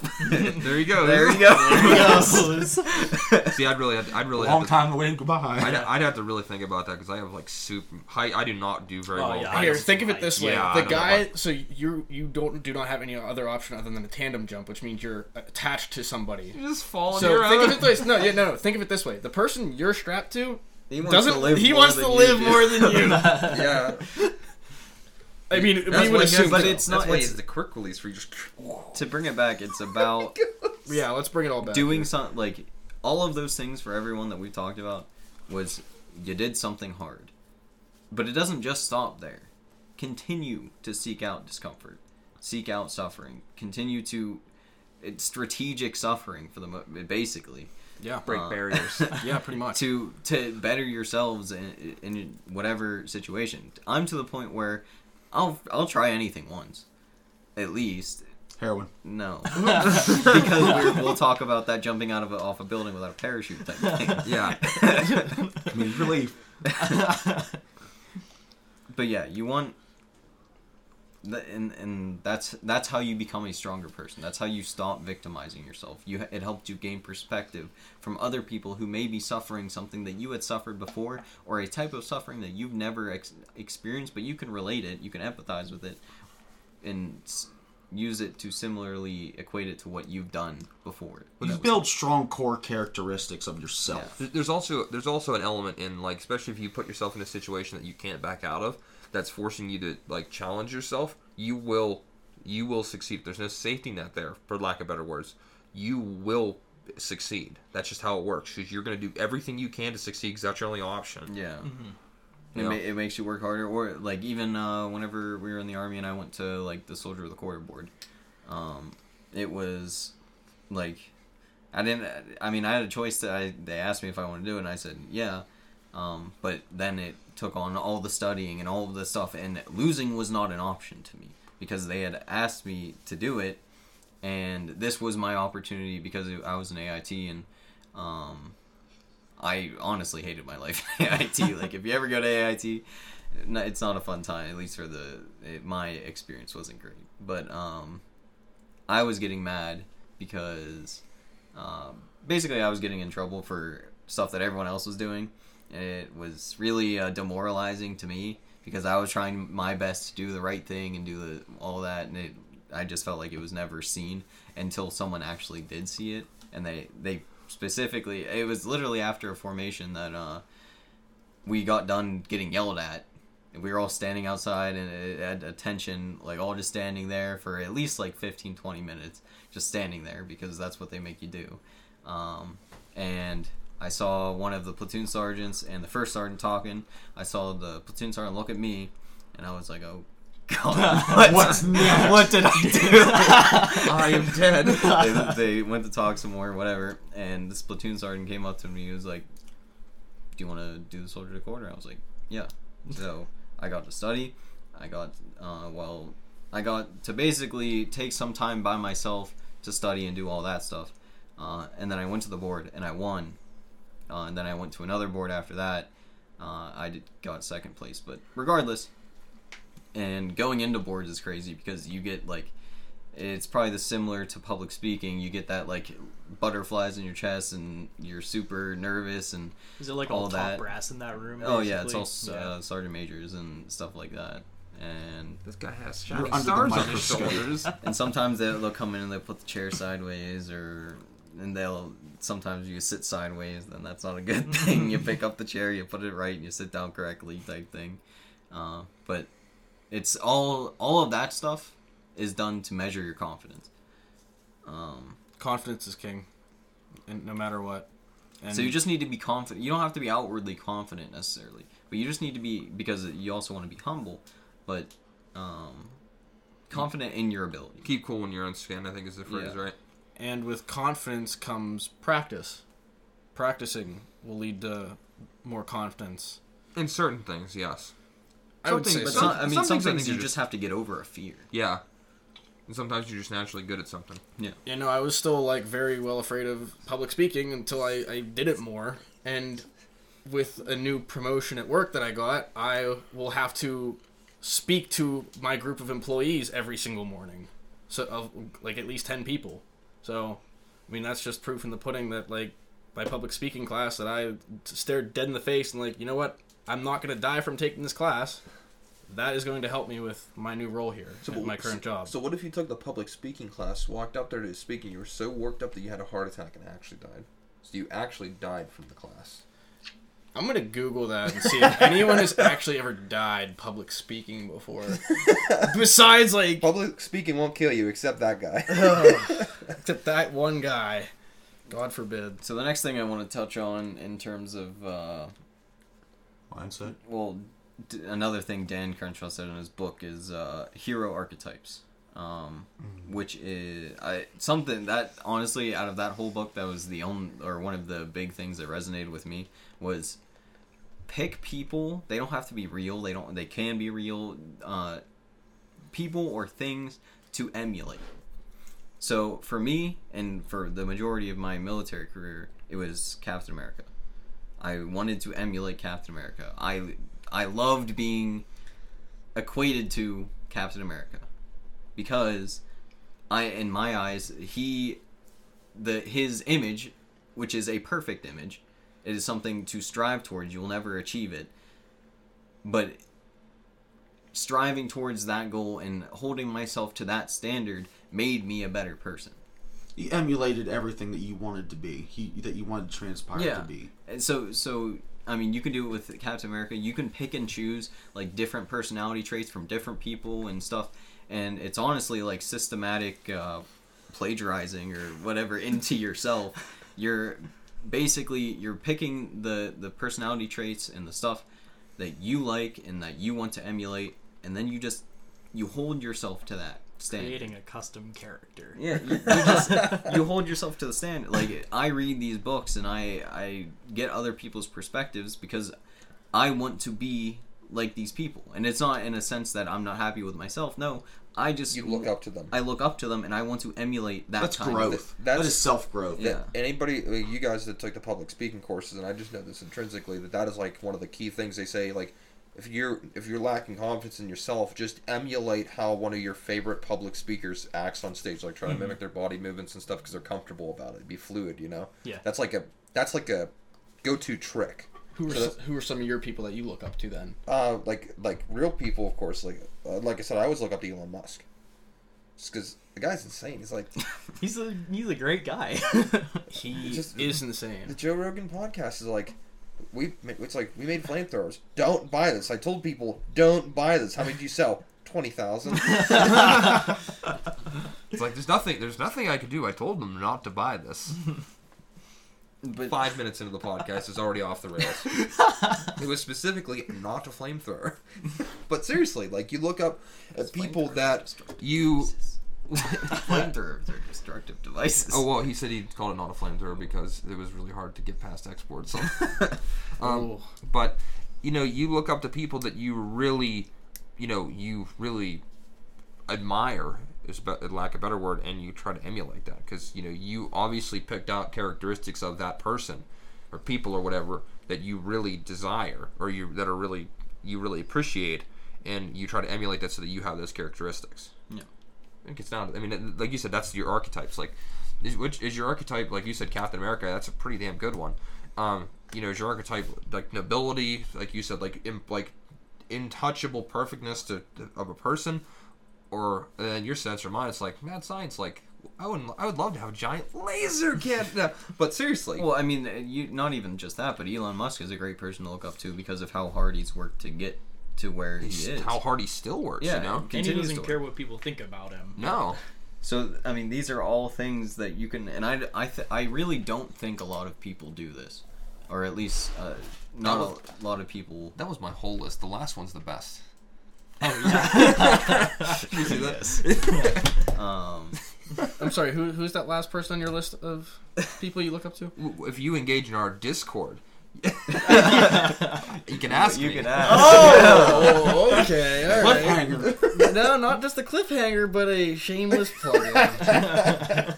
we do have a Discord, by the way. You should uh, check us out. Link in the description to join us. Discord, Instagram. Check us out on. We don't Major post yet on platform. Instagram, but we're getting We're there. gonna get there. There's a profile. Our website, WeValiantFeud.com. Everything's linked on there. And if you don't like how our website looks, tell us in Discord. Yeah, please like rip on us.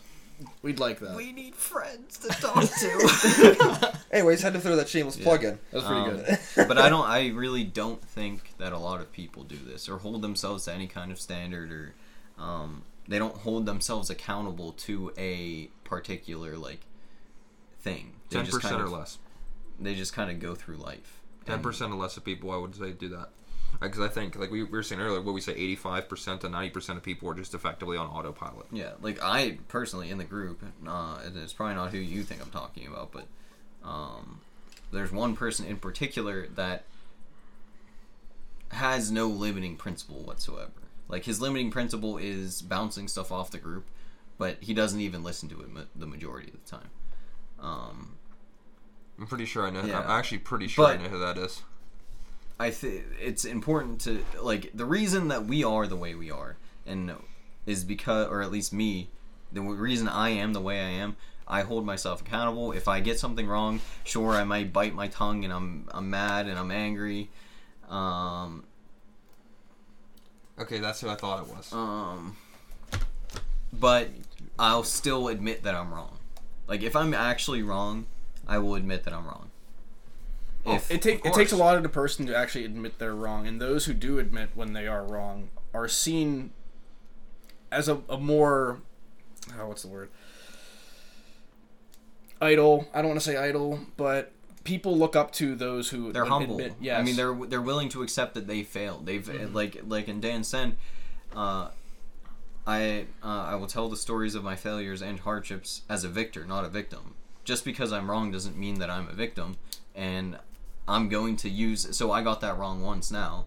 So now I'm going to use that, and next time, whenever it comes to something that I'm making a statement about, I'm going to make sure that I'm as researched on it as I possibly can, so then I can make a good um, argument or whatever. So how could you? So this is something that'd be hard for me to explain. So how do you not accept, like openly accept your failures? Like I don't understand how people don't do it. Like, because if something happens and I screw up, I'm like, oh wow, that's that's that's my fault. It's like, especially if it's like, especially if it's like I screw something up that Yeah. costs money. It's like, oh mm-hmm. my, oh my goodness, how can I make this right? Yeah, you screw something up at work, you're like, oh god. Nope, I, if I, I do that something at- up, yeah. I do that at work all the time. If I screw something up at work, I have to tell my boss. Yeah, you know what you can do, And though, my boss isn't such a good guy because uh, otherwise I haven't been a mirror and I have to talk to myself. Raptor, whenever you screw up something doing IT, you just hit the back button. Not No, necessarily. no. Or No, I I- don't do enough. I You can totally just take down a live production environment. I- with the, I have click, with the click of a button. and- I have nuked something on accident before. You ever bump Yeah. into a button on a server and shut it off on accident? No. I did that once. I did. I hit something or like uh, you're even maybe more relatable. You ever pull a cable out on accident? Yes. I do that. Like uh, the one time I was doing. it, You're I, in the switch and you trace you trace the wrong wire Yeah. and suddenly you screwed Some- somebody over. Yeah, I did it once and I unplugged it. I'm like looking. I'm like, I look at the back and the light's still blinking. I'm like, hmm. You see the other one not blinking. Yeah. like, oh no, oh no. Yeah. I had, we had to actually I, I ran into that problem the other day uh, whenever I was uh, whenever they had to come and search for me with the super secret squirrel stuff but at, what I was actually doing was I was completely moving a whole network into a different room uh, which was moving servers switches all that and uh, w- whenever we got to the end it's kind of similar whenever you get to the end of a project and you still have uh, some uh, pieces left and you're just like hmm, these probably went somewhere, but I'm not sure where. Well, we had I had one cable left that because we marked all the cables in the ports that they were supposed to go into, Yeah. and this something was already plugged into that port, and I just had a cable that was left, and I was like, well, we'll just plugging it out for the best. Yeah. Uh, So and- da- data center wiring is so stressful. Yeah, and that and lo and behold, the next day I come in, the whole network is fine. Everything is great except one person. It was that one. it was that one. Yeah. Um. Was it like a managed switch? Oh no. Oh yeah, they're all managed. That's that's why. Yeah, because each port. yes, is they have. VLANs and all that jazz. Oh boy. Um. Moving forward. But where was I even going with that? Oh, um, taking account accountability of yourself and being able to like whenever I'm at work, if I mess up or I maybe there's times where I don't do as much work as I should, or like I did something half-assed basically, Yeah. and then I do it, and then my boss calls me on it, and I'm like, yeah, I know I did this. Um, I planned on doing it, but at the time I just didn't, and it won't happen again, basically, and it doesn't happen again because I up to it, yeah. yeah, because maybe at the time I'm being complacent and I, I don't really realize what I'm doing, or I'm just like, oh, I'll just do it tomorrow or whatever, and it comes back. Well, then next time, whenever that happens, I'll make sure that I do it right the first time. Make sure you pay me more next. No, no, don't do that. Maybe if you paid me more, I'd do my job correctly. That's how but taking works. accountability of yourself, understanding that we are human, we do mess up, um, but being able to learn from those mess ups. Um, so that that would be just holding yourself accountable and hold, finding something to look at as a as a hero, basically hero archetype. Well, there's the saying around it's learning. Learning has an expense. Whether that's dignity, because sometimes you, sometimes you know, you have like you do something wrong Yeah. and it's like it's on you, or oh wow, I just toasted a fifty thousand dollar server that's gone. um, what do you mean you spilled water on it, or like that one that you had the one time? Yeah, it's Oh, like the pine sol. yeah, oh, yeah, yeah. What? And Some janitor dumped pine sol in a server, Oh my god. That or they were storing pine sol on top of a server. you you don't It's not it- it- smart. you don't it doesn't come back after that. No, But Toast. but that's why I said learning has an expense. I think that, I think that sums it up. You know. And So, then- fault. Where you know where do you go with this then? next uh, so that's like stuff to build you up basically as a person um, and this is if you kind of want to take it a step further because you can utilize all of this stuff that we just talked about to help other people to lead other people. Um, and that's where we talk about leadership principles. And a lot some people say leaders are born some people say they're bred. I think it's a mix of both. I think some people are just naturally good leaders. Me personally i wasn't a na- naturally i don't think i was a naturally born leader. Um, i think that um, something or basically so in high school i was in jrotc and um, through jrotc and it took me a while to figure it out but something that i learned that i really enjoyed was helping people. And uh, helping people in a sense of like helping them achieve their own goals type thing.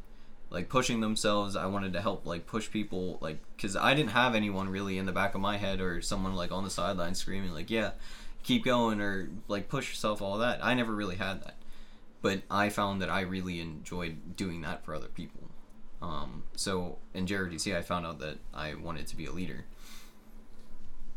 Um, so the reason that I actually ended up joining the army, like a lot of people have, oh, I wanted to serve my country, or oh, I wanted to do this or that, or I did it for college or whatever. The reason I joined the military was because I wanted to be a leader.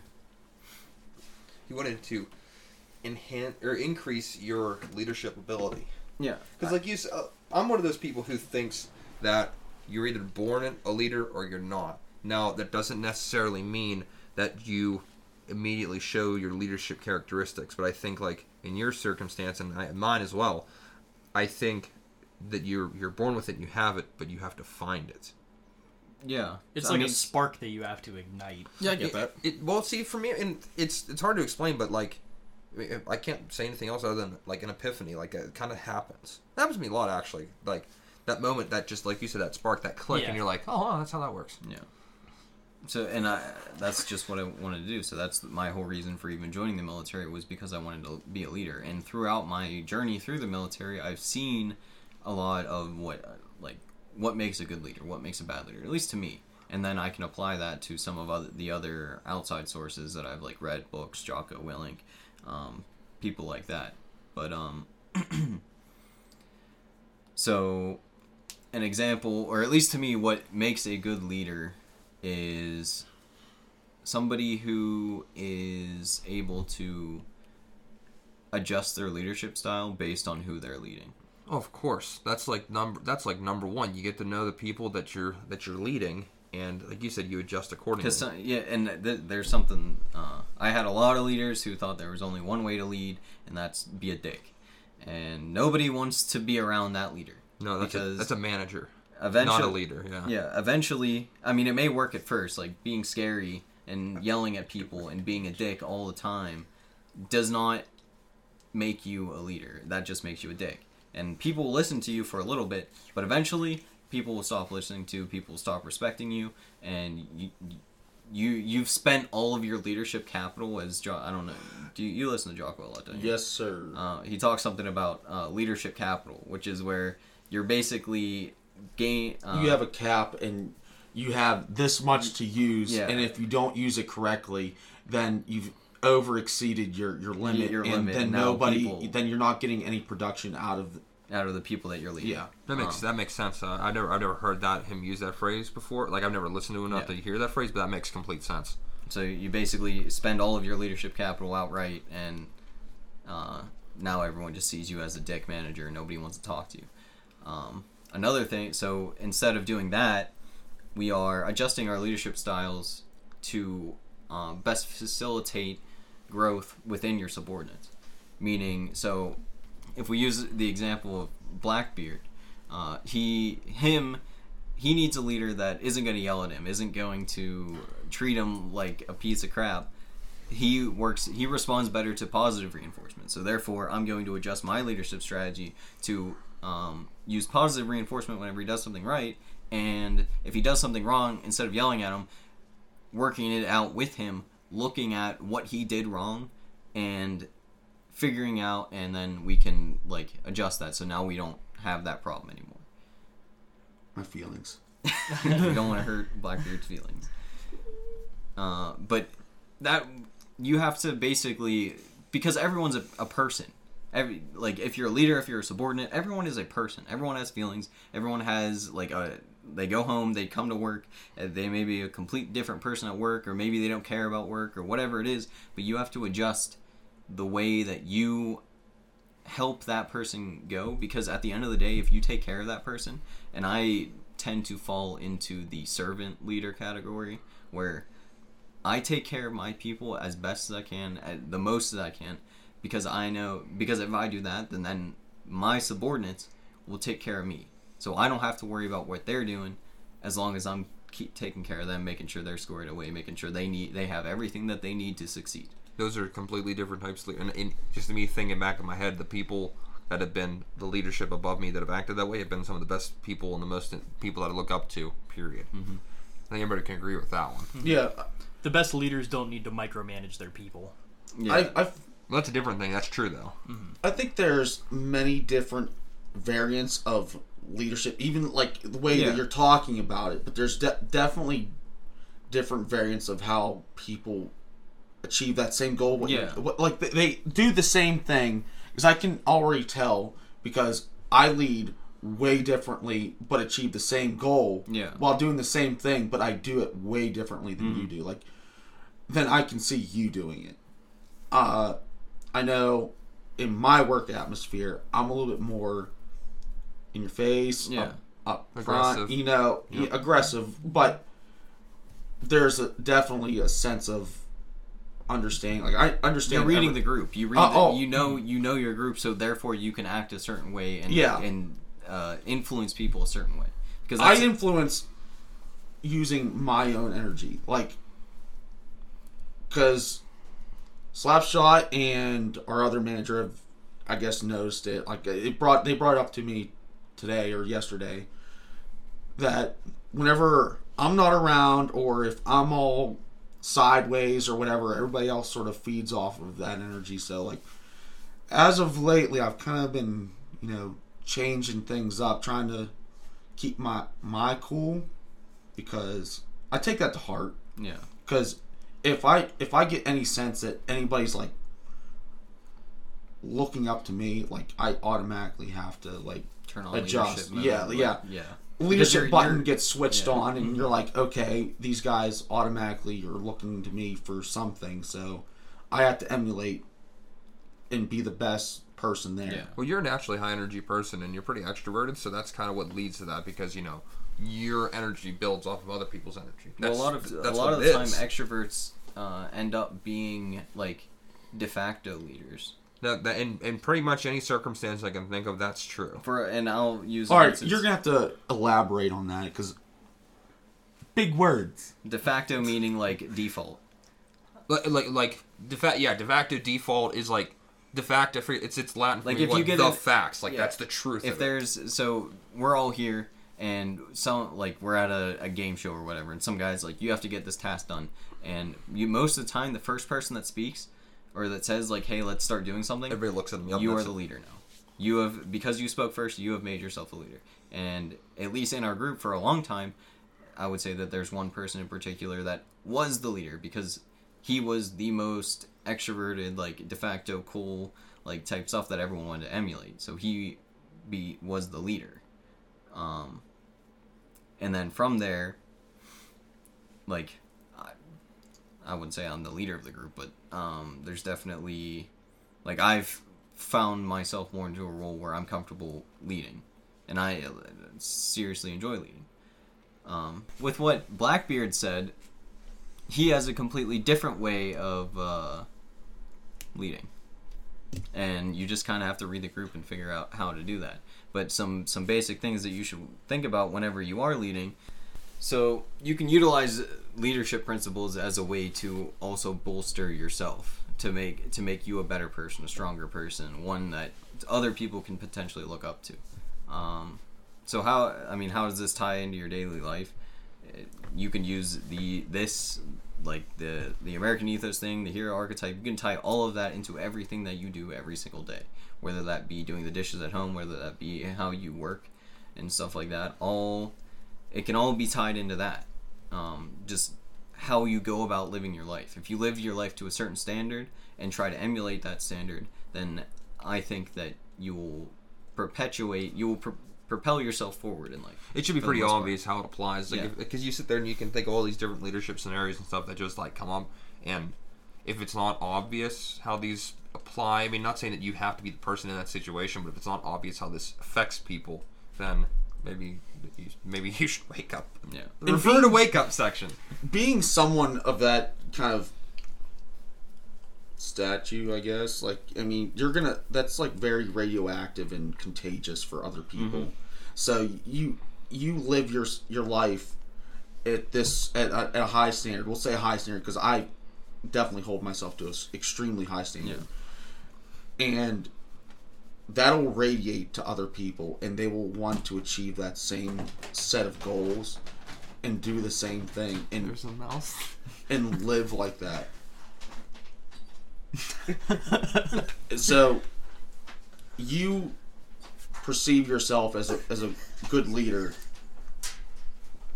and other people see that eventually at some point they're gonna take initiative in their own life and, and even in their own in, in their own actions and start doing things not the way that you do it but in a way that fulfills their needs of growth you're influencing them for the most part. Um, and how does this apply to being prepared? Well, this is the stepping stone. This is the the bottom pillar, the very lowest thing that you should that needs to be completed before you start getting gear, before you start getting into all the nitty gritty of like, oh, what scope should I put on my forehead? whatever, all of that stuff. the first thing you need to make sure that you are a strong person at a minimum. You have to be a strong person. You have to be able to be resilient to some stress, some suffering, some change, um, and you need to be able to adapt and know how to adapt and feel comfortable adapting to adapting to things that are hard, that become hard. change is the biggest one I think a lot of people are gonna have a hard time with right now, especially with a lot of people that have been complacent in their life of oh it doesn't affect me. Yeah. I think change is the biggest thing. I think that was, like for you in mm-hmm. particular, I think that was like your big thing. Is like you had your Yes. schedule set, you had your your you know your go to work, your stuff after work, your whole schedule set, and then the, Yes. the moment to change it, you know it start moving that around, start paying attention to shit a bit more. I think that's the biggest hurdle for people is like, oh, I don't want to pay attention to this because it takes too much effort or, or, or whatever, you know, mm-hmm. and they have to change. Well, last night, be- last night when I got home at like nine o'clock, I'm like, all right, I got a couple hours before I got to go to bed. Well, I'll try. I'll try for the first time doing some dry fire exercises. Just, just to throw like to throw that in there, just to have something more to do to prepare myself. Whip out your T Rex arms holster. T-Rex is not sponsored yeah. T-Rex doesn't sponsor people. Well, Yeah, like I for wrote- everything. Lucas, if you're listening. But, seri- but seriously though, just boom. I wrote down some like kind of core characteristics that I think you should try and put into yourself or expect out of other people. Uh, you can't expect anything out of other people.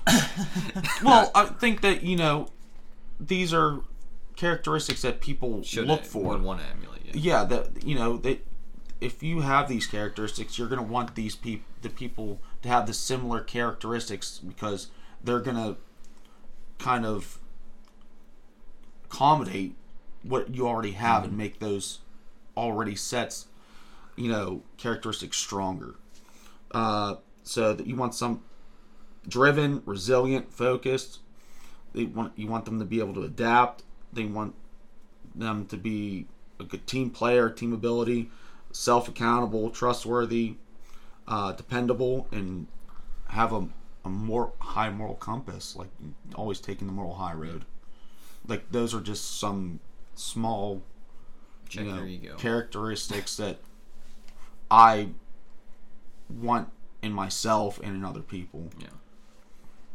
I mean, that seems like that's pretty inclusive. You know the truth. So So I think with that, that kind of ties everything together. Going forward, we can now talk about um, strategies and tactics and gear and helmets and All the all, fun the stuff. jazz. But at a baseline, Guns and this is probably the most important thing that you'll learn. And we'll, we can definitely talk more about this if the, you want to learn more about it. But um, tune into our Discord. yeah, you can talk. Yeah, feel free to ask me any questions you, you want or stuff like that. But yeah, I think uh, with that, we have a Discord. we also have YouTube. You can listen to this on any podcast platforms that you want. Yeah, we're on Apple Podcasts. If you feel like using Apple, uh, we have Spotify, uh, If well, you Anchor FM. if you check our website, there's a little thing that integrated it that I integrated into the website that pulls up our newest episode. You can listen to it right on the website. That's cool. Fancy. Isn't that cool? Yeah, that's cool. All right, so we got that going for us as well. Also have an Instagram. Uh, feel free to follow us. What do you want to see on that? You want to do you want to see gear? Do you want to see us uh, posting whenever the podcasts are coming up? Like, what do you want to what do you want to see? You can go to wevaliantfew.com. Um, that'll actually give you the links to everything that we are a part of. Um, and yeah, we can go from there. Uh, do you guys have anything else to add? Uh, no, I think we're good there. Stay vigilant, my friends. Ah, I Oh. like that. I like that. Do the thing. We're looking at you.